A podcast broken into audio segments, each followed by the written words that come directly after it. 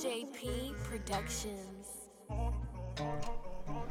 You are now listening to the Sierra Unraveled podcast. This space was created to inspire, to encourage, and to connect all those who have gone through life and managed to stay sane.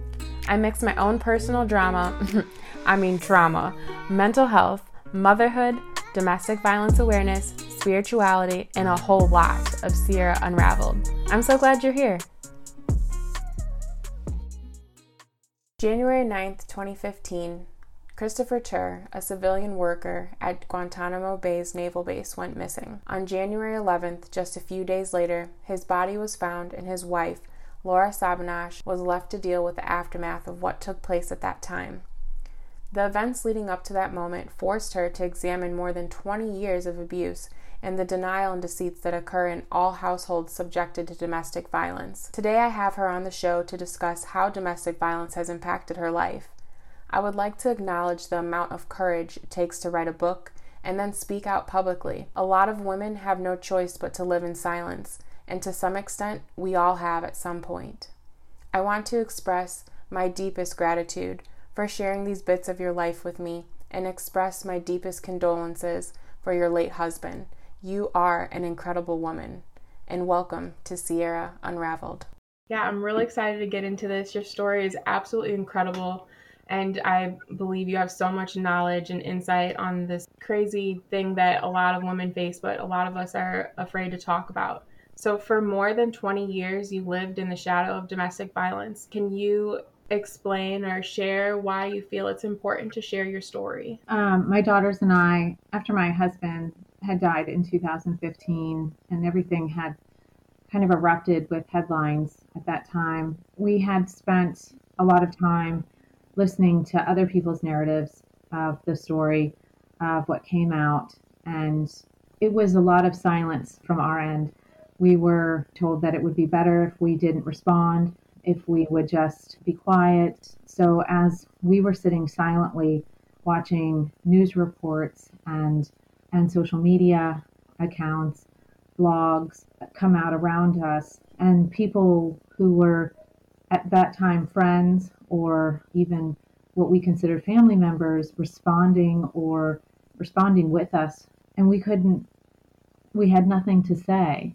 And but I, we were the ones that lived in this house and it was a way for us in order to do in, in this book collectively to come out to everybody and talk about what life was like for us and for me for the 20 years before he had died and living a life that in the perspective of what everybody else saw or what they think they saw wasn't our reality or what they read about in these news reports inside my house was a completely different lifestyle. And it was spilling over before he died to some people. Some people had witnessed the abuse. Some people had seen different side of my life towards the end and even throughout the 20 years but it was it was the day to day that I was living and even my daughters it was very different than what everybody else thought they were hearing or in their mind of a person that they had put on a pedestal of an amazing human being. So the book came out because it was our way of answering our and telling our story so that people could really understand you don't know what it's like living in a house every day. You don't come home with us. You don't see these things. Mm-hmm. And you don't see it a lot of people. People make assumptions every day when they work with somebody, when they go out and have dinner with somebody and they make assumptions of what life is like for them. There were a lot of people who even went so far as to send messages to my children about how they felt they knew what he was like as a father, even though my daughters lived in that house with him. So this book was a compilation of life in our house and documented life. So it, it's not a story that's why it's our truth versus just a story. Yeah, definitely your truth. Has it given you um, and your daughters like a peace factor at all? Somewhat. I mean, the writing it, you know, I think people have a an idea that when you write a book, it's an instant cathartic and healing process, but in some respects it is it is a bit of traumatic process too because some of the time is, you know, I pushed a lot of it away and so I relived really 20 years. And then on top of that, I had to tack on with that um, all of the years. And then I had to put it out there for everybody. So once again, I went on parade for all of those that are out there who had their own viewpoints about what they believed life was like. There is a lot of re trauma that happens when you do books like this for for everybody. So before it came out, we had to kind of put ourselves into a really good, honest perspective of that this was that we were good with this. And no matter where everybody else was coming after we put this out, that at this point that we felt it was becoming a cathartic road journey for us. And it no longer mattered what other people thought in this process. But getting there was a little rough. yeah, no, I'm I'm sure. I've been working on a book for like a year now, and sometimes it's just so triggering. I'm like, I haven't gone through enough therapy to be writing a book about this yet. I'm gonna have to put it on the back burner. Right. so I, I get it for sure. So in your book, Caged, you talk about the process of grieving after your husband passed away. Um, how do you how did you guys reconcile that loss and grief after that abusive relationship? It's very complicated. It is.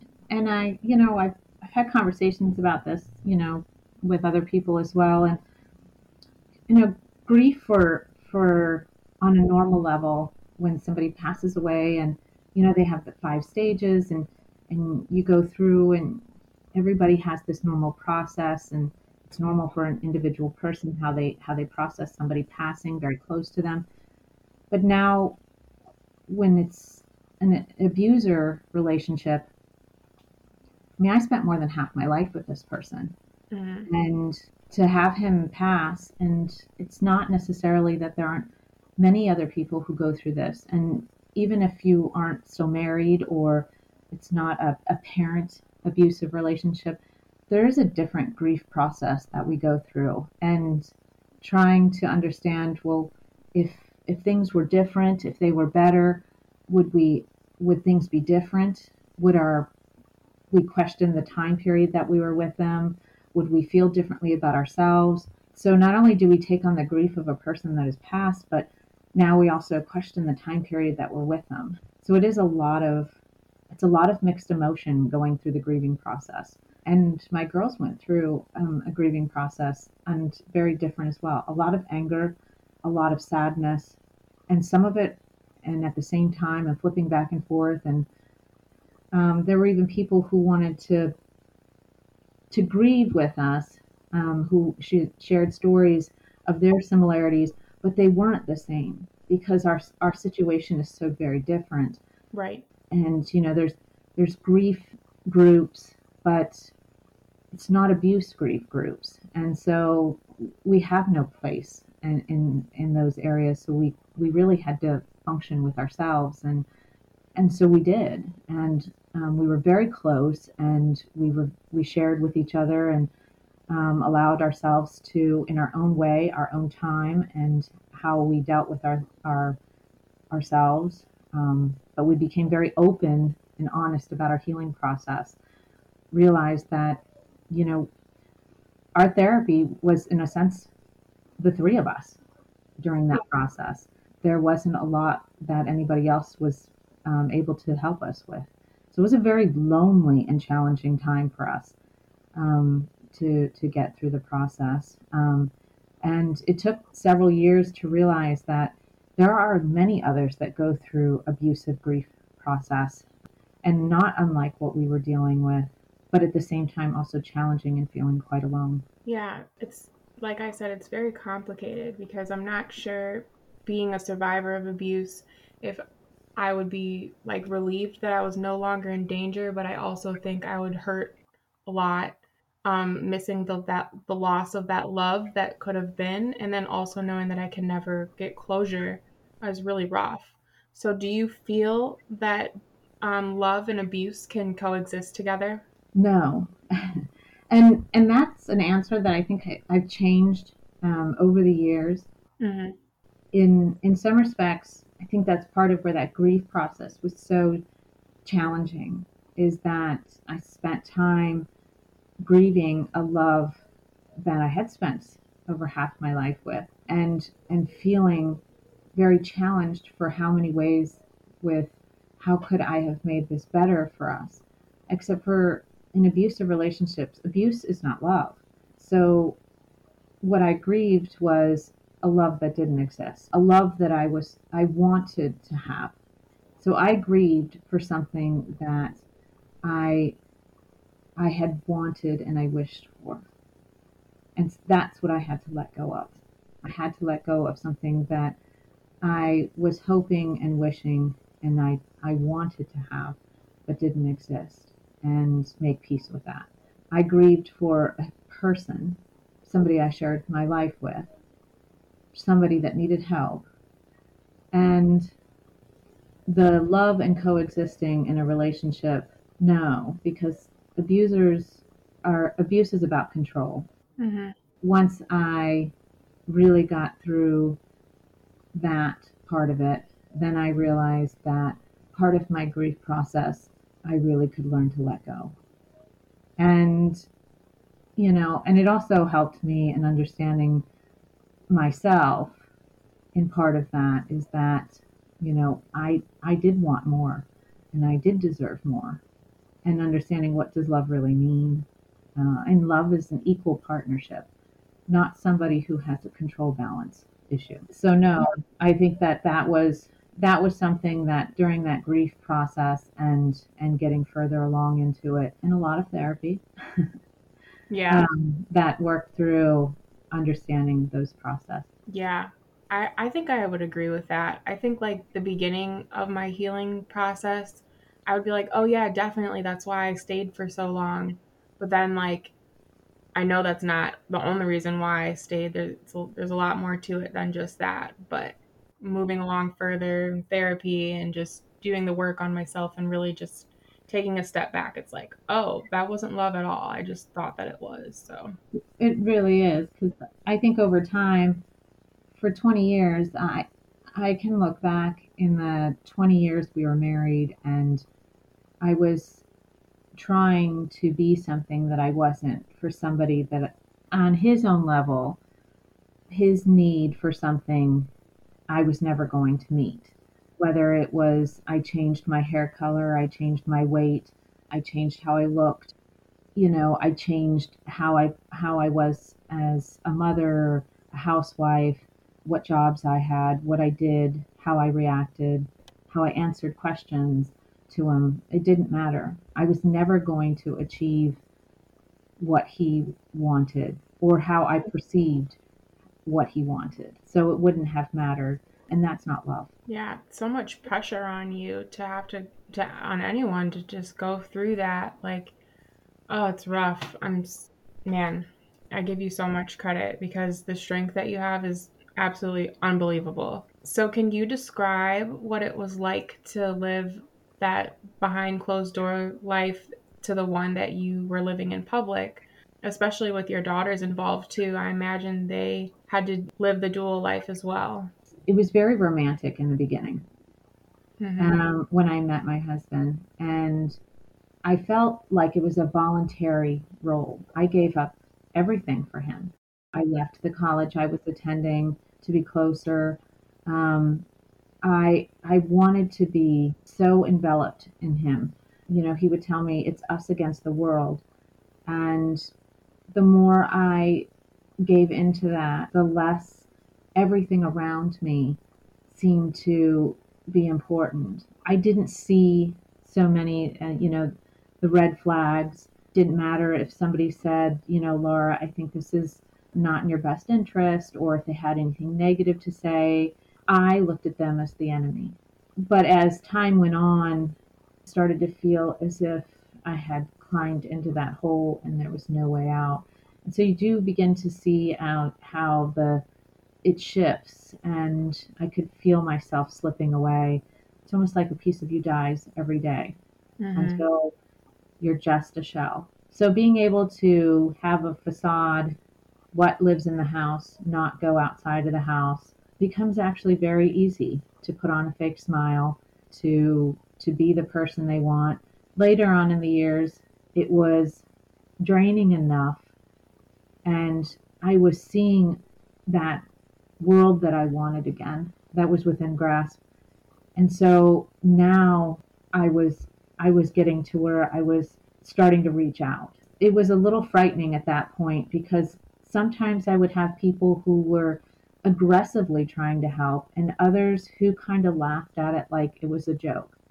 And in between there was my husband who would toy with it and remind me that my my only place was I in life was because he gave it to me and he could as easily take it away as I had it. You know, I've now spent so many years in the lifestyle that you do feel as if you run out of ways and you're exhausting the time period. So the game that you've lived so long, it starts to become just it's it is just the way it is. You start to feel like there are not very many options left. I did see where my girls were getting to a point that they their options had now opened and they could leave. They didn't have to live in my world anymore. Mm-hmm. And I didn't want them there. So I vaguely definitely remember those days like when I was pregnant. I was still working full time during my pregnancy and at home I was still dealing with the abuse. So it was rough, but I felt like my job was my my safe haven. I was able to escape. Like my commute to work was amazing, and I loved my supervisor at the time. So it was like my place to get away. So now stepping back into the career world, I'm super curious on how you were able to pursue such a su- successful career while dealing with all this crazy stuff at home. Sure. Uh, like you said, going to work was escape. And up until we went to Gitmo, most of my jobs were secondary. Um, we moved fairly frequently, um, every couple of years. So I had both of my daughters. We chose not to do daycare or um, unless we had family watching our children. And so I was the one that would leave work or, and that made me fairly unreliable. So I would have jobs that were either within confines of, you know, if they were at school or preschool, things like that. Mm-hmm. Um, and at one point, I actually worked for a learning center where my daughter could go to preschool there, and it was right there next to the elementary school my oldest was. And so I didn't have to worry about that. I was with them all the time, which mm-hmm. was really nice. Until I went to, we went to Gitmo, I really didn't have the full time career I would have liked to have had that I was going to school for. It was, you know, and some of them were temp work while I was waiting, but I enjoyed it. And I worked with really great people during that time and met, um, and the time that I was there, it was my time. And I could use my intellect and people enjoy you know i could have conversations and people asked me things and relied on me and it didn't matter whether i was you know a secretary or i was working i've worked in it departments up until that point or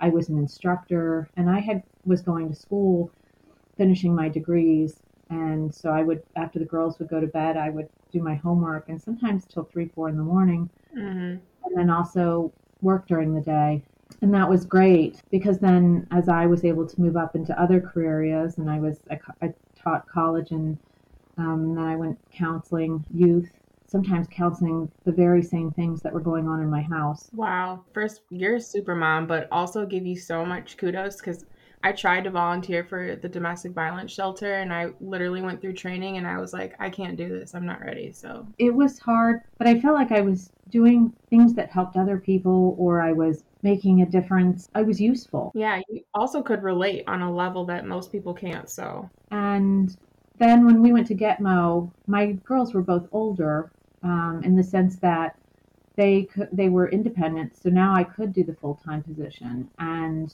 I started as an instructor, then worked my way up to the director position. It was nice at that time to have somebody, to have people who looked and respected the information that I was putting out. And it was okay if we had differences. I respected people's differences too, but it was respectful differences. Mhm. I didn't have people calling me names um, or who looked at me because of my degrees and felt I was useless. And as every bit as much as I looked at other people with different degrees than me. Um, and so it was, I, it was very validating to be in this um, arena and be outside of. So it was euphoric, actually. Um, then I always knew once I went back home, I had to go back into my own life. Gitmo was very hard because we, unlike other uh, military bases um, where you can just go home, we didn't. We all worked together. We lived in the same base together. We went to the same restaurants. We went to the same parties. So essentially, we eat, sleep, and drink all together 24 hours a day, seven days a week. And we did that for several years. So my home life started to bleed out to people in the community towards the end. And so it wasn't so much that my life was a secret anymore. it's just wrapping my head around it. Like i was reading the book and like i'm a wanderer. So for me to be in the same place with the same people i'm also a homebody. So i think i would definitely lose it. I would not be pleasant i don't think. I really don't think so. And i i'd consider myself a pretty pleasant person. But in that situation i don't know. I might be a little wild It's a beautiful place, and they have the water was so beautiful, and the weather was so beautiful, and it could be so peaceful and so beautiful. And for everything that could go wrong with a small town atmosphere, there could all there also could be things that could be so right about it. But the problem is, that when there was the wrong part of it was also it could be very wrong when you need help. Yeah, definitely. I think the weather and the scenery would be my safe haven. I'm definitely, I would probably be by myself as much as possible out in nature for sure, just to stay sane, especially under all those circumstances. So I know I didn't have, I don't think I was seeking counseling too much during my stints of domestic violence relationships, but it was more so afterwards to make sure I wouldn't go back. Um, what was your experience like seeking counseling? So during our marriage, we, my husband and I actually had marriage counseling on and off several times in the 20 years. And he would actually left marriage counseling abruptly multiple times and that would end the marriage counseling aspect and Right. and I would see the counselor and then that would also end our counseling session because he was not interested in the aspect of what was coming out of those counseling sessions. Mm-hmm. They don't like to be under a microscope because they don't want to be told that they're doing something wrong by a third party. No, and and I we even saw male counselors. So if if there was a feeling of which I was okay with, so it wasn't like it was, you know, we were seeing female counselors and he could feel like it was somebody pitting against him. So, but it wasn't like the identification of this is dangerous and you really should get out of this was being done. No, that just the counseling was ending and um, he left me at a counseling session one time, and um, I had to wait for him to come get me while I sat outside he was so angry. Um, he had court mandated alcohol related counseling. So there was counseling for him throughout the years, and it was quite unsuccessful, obviously. Yeah, well, I I also feel like counseling doesn't work unless the person wants is open to it as well. So if you send someone in and they don't actually want to be there, they won't be receptive to the information. Absolutely. And then afterwards, you know, I had, because I worked in the uh, family services with the military, and part of what we did was domestic violence um, advocacy and and trying to get help afterwards. And I was provided nothing. And I was actually told that if I needed services, um, I could go find something off the installation after I was transferred. And but even while I was in Gitmo, um, they wouldn't provide me services. Um, I was lucky that somebody, I had somebody who was who was advocating, or I would have had my daughters and I would have had nothing. When I got here to the States, there there was a shelter here that at the time did some assistance for me and kind of got me on back on track. But even at that time, they were kind of on the fence with it because he had already died. So I was technically out of danger in their mind. But you still have all of the aftermath though too. I feel like Yeah, uh, right. yeah, I, I just I feel like trying to navigate life after being in that situation for so long or any amount of time at all period is just as difficult as being in in the midst of it. Right. And so I mean they did help, but their mindset was so I, I realized that well I mean they were helping me. So I I don't want to say that it wasn't that I didn't, but then I realized well, that means that others were not. And then uh, it took me several years as I was trying to get an, an actual established counselor um, because most of them didn't do, they weren't domestic violence related or trauma related. They would work in other atmospheres. And then, of course, COVID hit too, and nobody was taking any patients, I guess, um, because apparently there was no domestic violence during COVID. And I mean that with utmost sarcasm. And I finally ended up my, I'm very fortunate, and I know there are many who are not. My insurance company, because my own doctor was not, would not give me a, um, any assistance when I, I, a referral or anything, and was very clear in saying they don't provide that kind of referral service. And I was crumbling in her office while I was telling her I'm I'm I can't I'm not sleeping. I'm having a, a lot of issues and I don't know what to do anymore. And um, but my insurance company actually was who helped me. So for so many that have so many issues, actually it was my insurance company that ended up helping me because they Wow. had And you don't a hear that you don't hear that very often. no, you don't.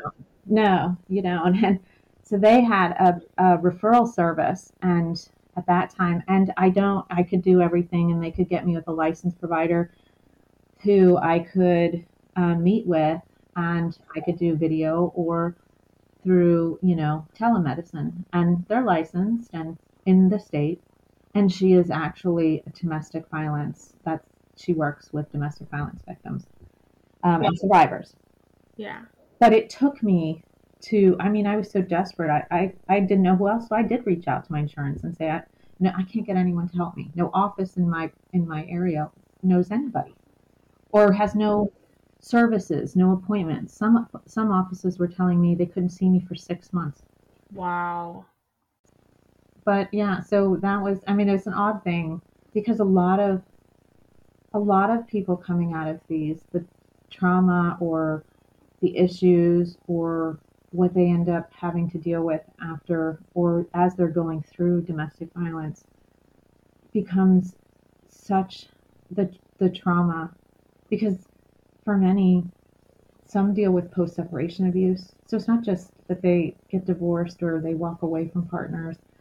Many are still being re-victimized after they leave Definitely. and or some people are having so many and getting assistance i don't think people realize how hard it is to to deal with um, and it doesn't matter whether you dealt with you were in it for six months or for myself 20 years or the aftermaths that come out of it whether it's the parent child or husband and wife or uh, spouse in general um, there the effects from it are so much deeper than people realize Yeah.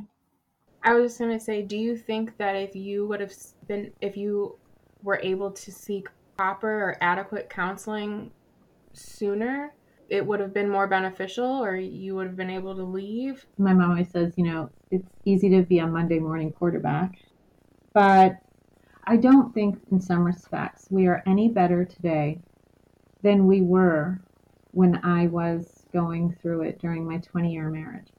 There are a lot of there are a lot of entities that will say, "Oh, we are so much better. We have these laws."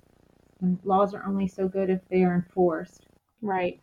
um, or that there's funding, or who who gets the funding? Because I know a lot of places that are struggling because of those issues, or they're they're they're the length of time it took to get it um, funding um, put through or trickle down, or how the laws are written and who they apply to, um, and the interpretations.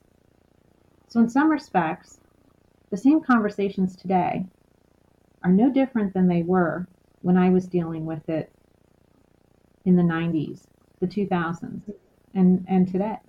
There's more information. I think there are there are organizations who are far better at helping people like me who were struggling to understand what I needed to do if I was trying to leave because that's where I was having a hard time or what my rights were. And mm-hmm. because I was having somebody dangling over my head how much, in some respects, that they owned me, that I was his property. Right. And you know, there are a lot of women out there who struggle with the concept of that in order to leave, that they will have to represent themselves pro bono, meaning that they will have no attorney because they don't have enough money. Yeah, I was there at one point briefly. Sure. sure. And I know I know other women that did it too. And they have to think about what that means financially and if they have children, how they have to get financials and support and you know, all of that and depending on what state, there's a great website, uh, womenslaw.org, that I wish was there when I was years ago when I was looking for stuff. Because each state has a different idea of the application of domestic violence. Um, because just because you're going to divorce your spouse doesn't mean that the incidences of all of the domestic violence during the time you were married can be utilized during a divorce. Some states say that if you've allowed the abuser back in the house, that you have said that you're okay. Yeah. And so they wa- they wash away the previous incidences of domestic violence, even if protective orders were used.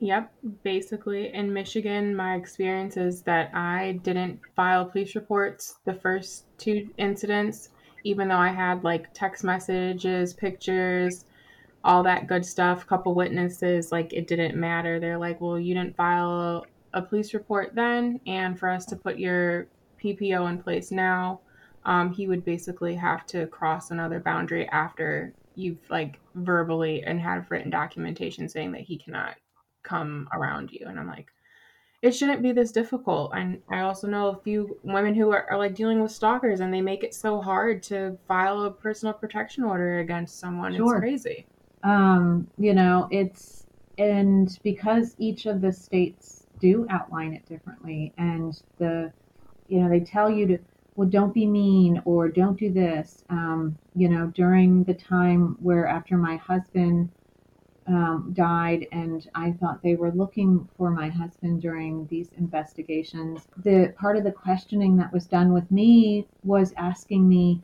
why did you stay with him?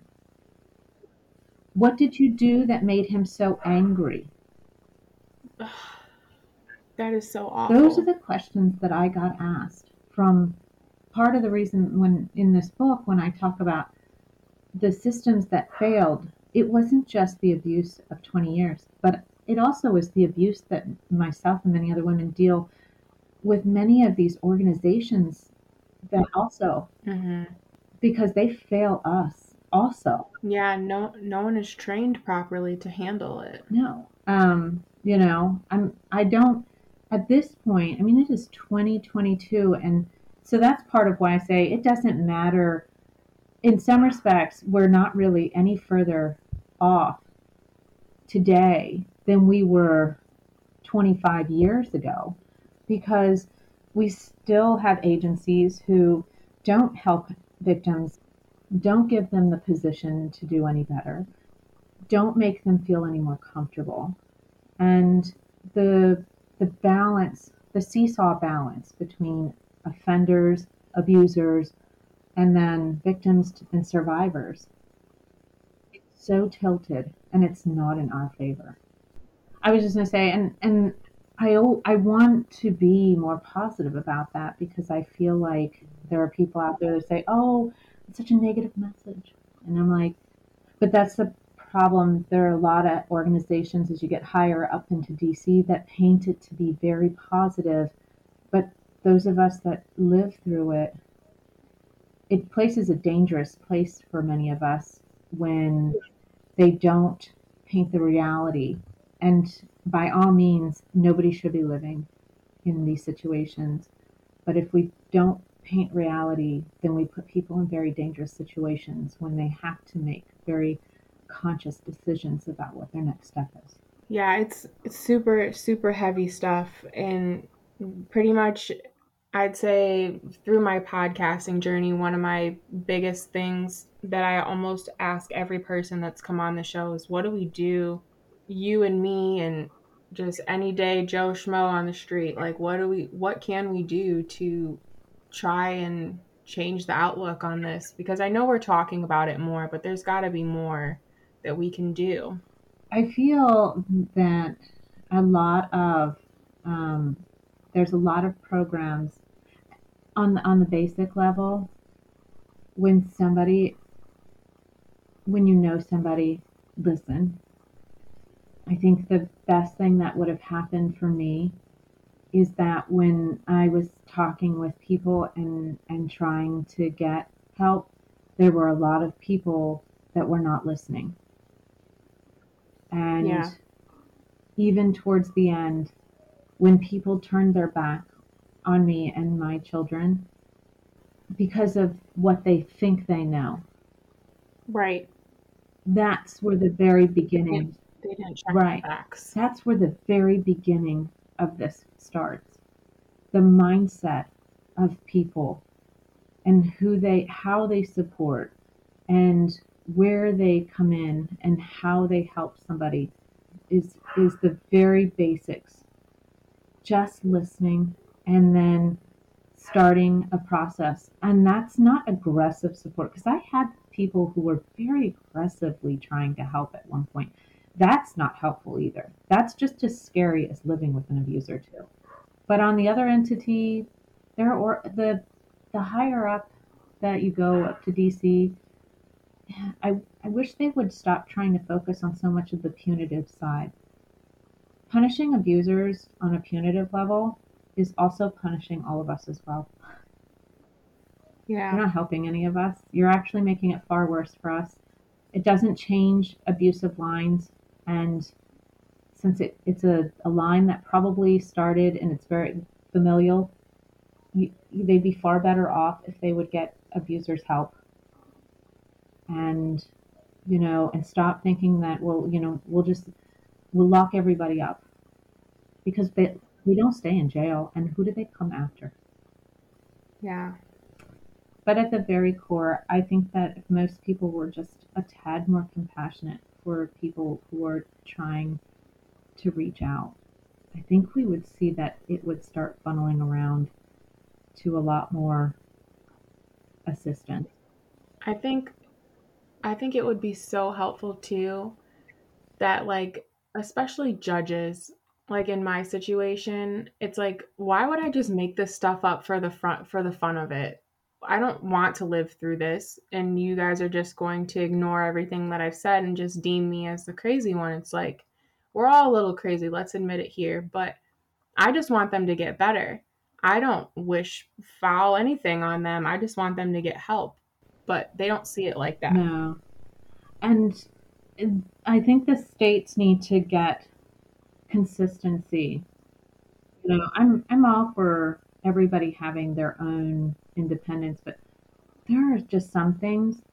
Domestic violence is domestic violence. It can't be domestic violence right. in one state and you cross the state line and domestic violence has another definition.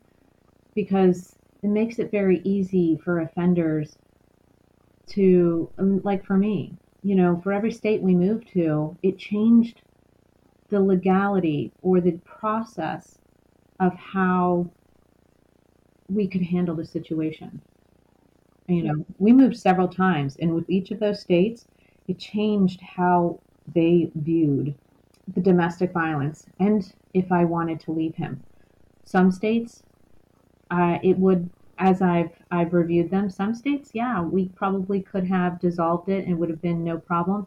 Other states, by Mhm. moving there, um, it made it even wor- It made it almost impossible because, as far as they were concerned, the moment we were living in the house together, it's like it absolved any domestic violence that ever occurred previously.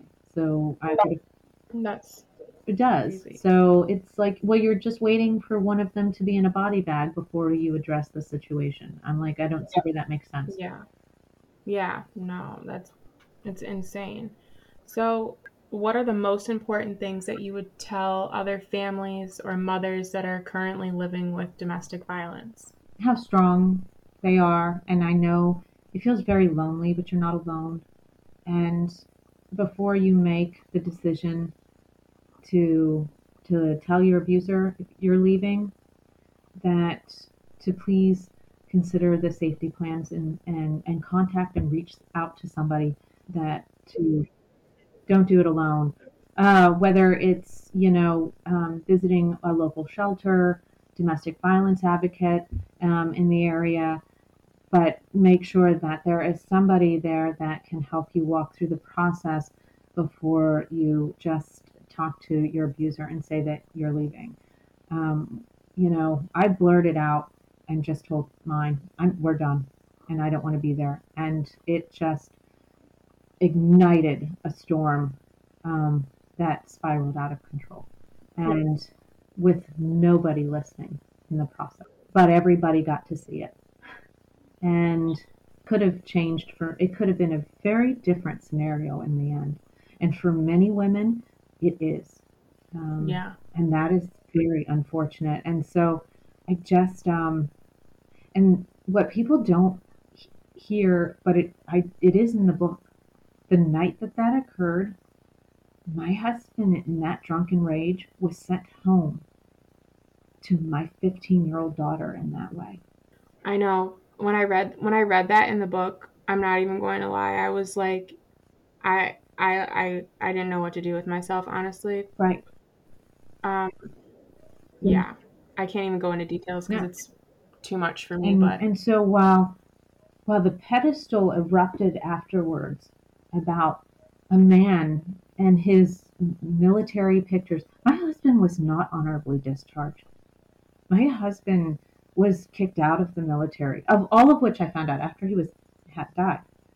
But this man has had problems, and so for for somebody to have sent him home with the amount of alcohol that was found out to be in his system and the amount of rage that he was showing that night. I am very grateful for for my daughter. So of, of that kind of grief that I felt afterwards, there I yes, I am glad that that my daughter was not taken out that night. Because that that would have I don't know what I would have done. So you can't no, I can't. that. But it it that stuck with me for a long time. And um, you know, and I'm I'm grateful. Like my daughter's graduating this year with honors. I love that. Congratulations, mom. You you're you're amazing. You're do you did Yeah. great. and I have my oldest is has already two two degrees graduated, also honors, and has a beautiful career. wow. So You did your thing. I'm so so proud. Like you inspire me. I hope that I can say the same thing when my daughter's that age. no, I I am amazingly proud of these two women, and they have done beautiful things with their lives, and I am for everything that some have thought they would take, or it has made a very strong bond, and it's a it's very beautiful to watch how they've grown into themselves, um, and for them, I mean, I can say I'm so proud I'm, I'm, as their mother, and to watch them, and I'm so glad where they are, but to see how they have taken their lives for themselves, and that's Mhm. and the life that they came and the traumas they've gone through, that's amazing. Um, so I'm very proud of them. Just out of all the bad, there's always got to be some good Uh. somewhere, you know. And as much as you guys have gone through together as a family, it's so amazing to hear that you guys still have a good relationship and it might not be perfect, you know, there's always going to be those ups and downs. Yeah, we but... do. You know, every, there's always bad days and you know, normal people have that. Um, you know, and I think that is what helps us be normal. We have you know, good days and bad days and but I, I think that helps remind us of there's normality in our life too. Um, so that's good. I'm so proud of you. Your book is amazing. I will definitely link it in my show notes for everyone to go buy because it's very interesting. You are like a legend. You don't know it yet, but you are. I appreciate it. and I'm just really grateful to have been able to have this conversation with you. And yeah, it's been amazing. You have so much insight and wisdom, and I just commend what you've done and the work that you're doing and just putting yourself out there. It's not an easy thing to do, but it has to be done for our sanity and to hopefully help other people I too. Hope so, because um, if nothing else, that was the the point of doing all of this was that if it just helps a few people, and there's a reality to it, but there is a, you know, at the same time, you know, it gets lonely, but where there's others of us out there and we do come through it mm-hmm. and some days are butterflies and unicorns and some days are not. Um, but that's okay too. Exactly. There's another day tomorrow. It is. And um, and i'm a firm believer of the dial a friend kind of scenario. So when it's not that kind of a good day to reach out to mm-hmm. someone. And we have a yes. network where if it's not working for somebody else then they know they can contact me. And we know we that sheltering putting that burden some days you just have to drop it on someone else and we all kind of mm-hmm. throw it around um, whether it's two in the morning or two in the afternoon. And that helps with the sanity yeah. too. yeah and that's the beauty of humanity. And if all else yeah we're all just hanging in there trying to survive so. Absolutely Caged is a window into the toughest moments of Sabanosh's life, moments no one should ever have to endure, but she did. And as with nearly all trauma, there is a measure of healing to be gained in the sharing of her story. Healing not just for herself and for her family, but for others who, like Laura, have lived under the veil of domestic violence for years. Sabanosh offers a call to action for reform encourages others to seek out help, and urges those in positions of authority to assess existing procedures and question certain long standing policies. I will link her book in my show notes and any other resources that we might have discussed in the episode today. Please remember it is never too late to educate yourself or connect with other people who have had similar experiences as yours. You owe it to yourself because you are beautiful, even in the mess that might surround you. Thank you for coming back for another episode of Sierra Unraveled. And until next time, stop letting them unravel you because only you can unravel yourself.